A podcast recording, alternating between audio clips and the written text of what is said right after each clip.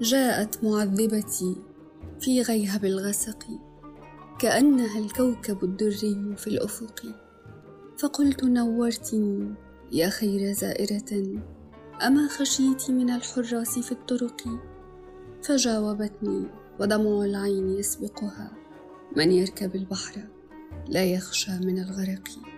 فقلت هذه أحاديث ملفقة موضوعة.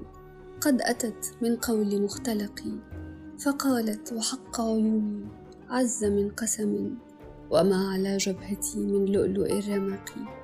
إني أحبك حبا لا نفاد له ما دام في مهجتي شيء من الرمق فقمت والهان من وجدي أقبلها. زحت اللثام رأيت البدر معتنقي قبلتها قبلتني وهي قائلة قبلت فايا فلا تبخل على عنقي. قلت العناق حرام في شريعتنا.